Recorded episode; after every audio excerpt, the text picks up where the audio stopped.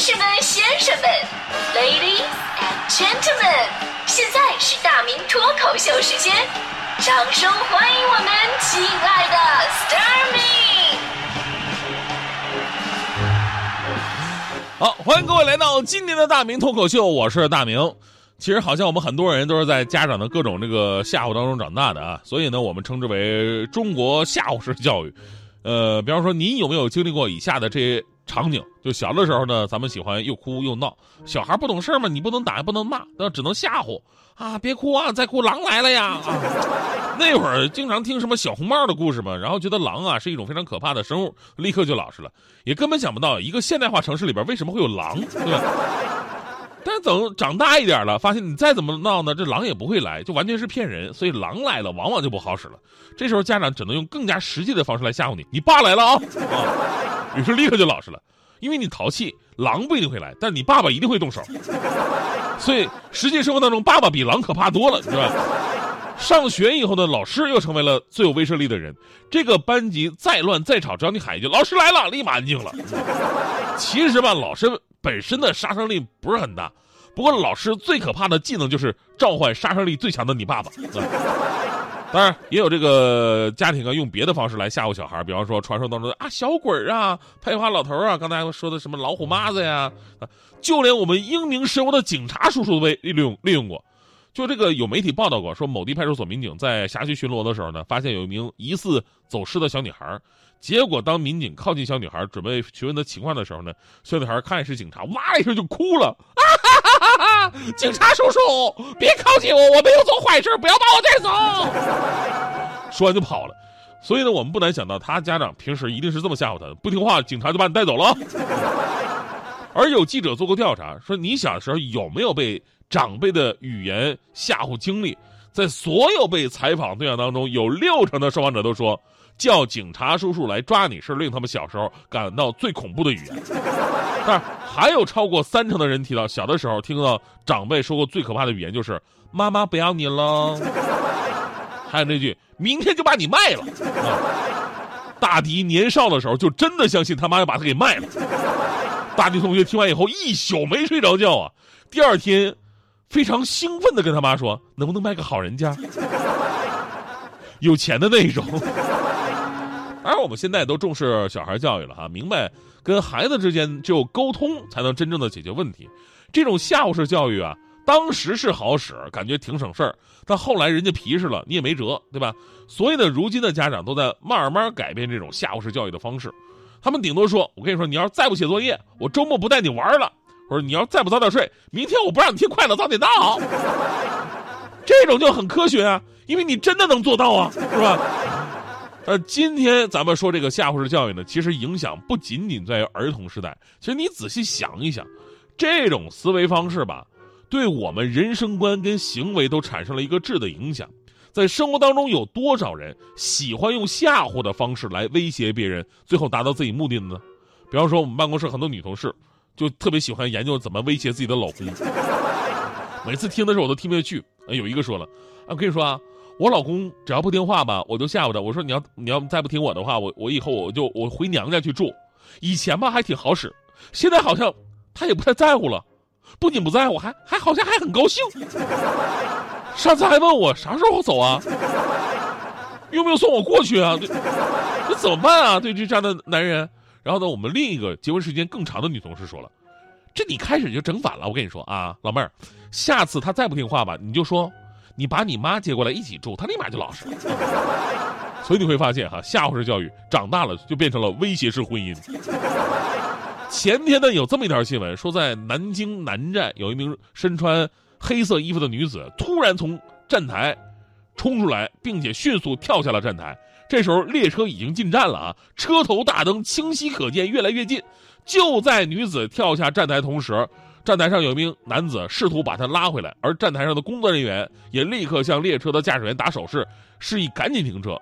幸运的是啊，在列车开过的一瞬间，这位女士被拉上站台了。后来了解，你为什么要这么做呀？是因为站台上等车的时候啊，这位女士跟她的男朋友俩人吵架了，一时冲动就跳下站台。而且呢，她根本就没有看到真的有车过来，当时她就想吓唬一下男朋友，当被他拉上来那一瞬间，车头已经经过了他的脚边，立马就被吓傻了，大脑一片空白。当然了，最后这个民警依法对他进行了行政处罚，而且警方提示了，说切勿拿自己跟他人的性命开玩笑。说实话，这事儿吧，就让我想起一段子，说有一女的站楼顶上，因为感情问题，她想跳楼，啊，楼下围了好多人。这时候有一哥们儿啊，说死命要往楼顶上冲，警察就问说：“你是她男朋友吗？”他说：“啊，不，我我不是，我我跟他没什么关系。他这是情况多危急啊，对吧？”警察说：“哎，兄弟，我能看出你是一个热心肠的人。”但一来你不是她男朋友，而且呢，我们也有专门负责谈判的警员呢，在跟他沟通了。相信我们，您就别上去了。这哥们没办法，上不去啊，只好在楼下边喊：“哈，姑娘，您先别跳，您能不能稍微往边上挪一下？这个位置跳下来会砸到我的车，我算过这个抛物线了。”所以这事儿吧，其实可以让我们注意到一个逻辑问题：就生活当中，无论男女啊，在生气或者吵架的时候呢，很多人都会用这种威胁自己的方式。啊，企图呢，所谓的镇住对方，啊，你要是不怎么怎么样，那我就怎么怎么样，对吧？其实你冷静下来，你考虑一下，这是一个特别脑残的一个逻辑悖论。你用威胁自己的方式，然后让别人听你的话，成立的唯一的条件就是什么呢？那个人必须是非常爱你的人。而如果这个人本身就很爱你了，那请问你，你为什么还要死要活把事情弄得这么极端？好好沟通不行吗？而如果他像你所想的那样，他不爱你，不关心你，那么你用伤害自己的方式，不仅威胁不了他，而且还在成就他。对于你这种行为，人家说不定非常开心啊！上吊给绳，喝药给瓶，擦干净指纹，不留姓名，是吧？那你的威胁就毫无意义。所以呢，无论是吓唬式教育啊，还是威胁式婚姻，从以前到现在都一直存在着。你们不过是想用最简单、最快捷的方式来解决一个问题，但实际上不仅没有解决，还给以后留下了巨大的隐患。所以这事儿还跟我们道理：沟通才是最好的处理问题方式，也只有沟通才会让你明白对方真的也挺不容易的。比如，因为咱们节目也经常说这个 徐强媳妇的强嫂是一个强势的女人嘛，强嫂也经常听节目，然后呢也进行了自我的深刻的反省。以前呢，强哥犯点错误，你知道吗？你们以为啊，强哥犯错误就不让他进卧室？我跟你说，你们真的太天真了，非常严酷啊！惩罚强哥的方式就是只能在厕所里边待着。我都平时我不好意思跟你们说，但这次强嫂不一样，深刻反省了自己，她觉得家庭生活一定要公平跟民主。然后呢，就是那天啊，就找到强哥，俩人好好的聊。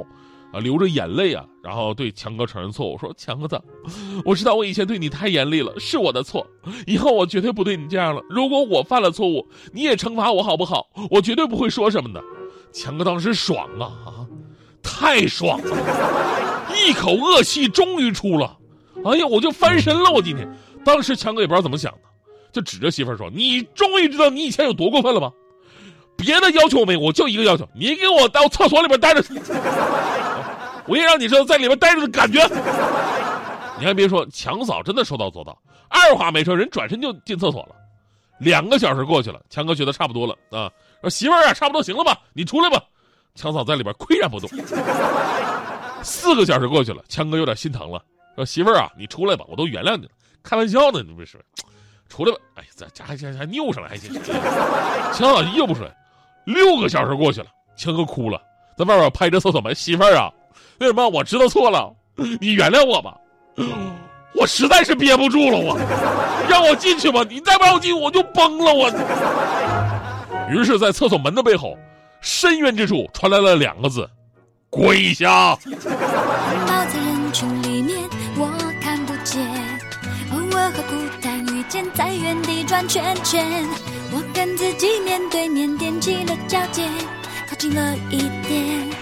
梦就住在前面，我不管淋湿的脸，用坚定的双眼，换一个角度欣赏磅礴大雨的阴天。未来还有另一面，能不能看见？还是望见面？我不再蒙着眼，明天的笑脸，幸福的起点，有彩虹花朵铺满在一整片蓝天。不管有多么远，有你在我身边。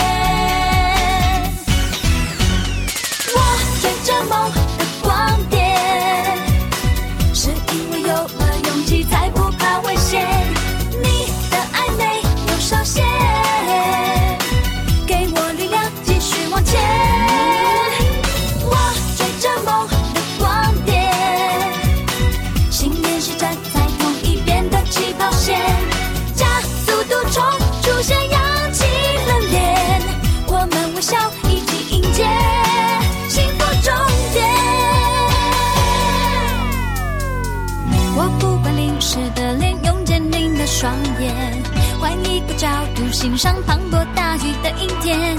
未来还有另一面，能不能看见？还是望见面？我不再蒙着眼。明天的笑脸，幸福的起点，有彩虹花朵铺满在一整片蓝天。不管有多么远，有你在我身边。我追着梦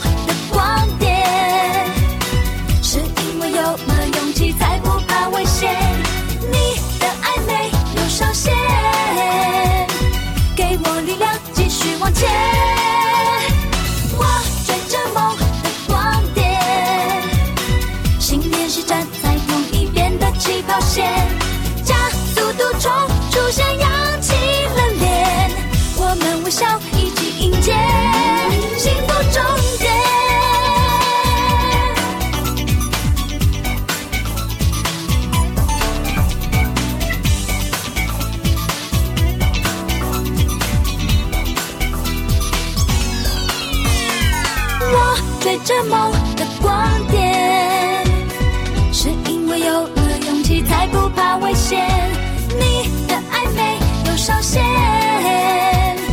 给我力量继续往前。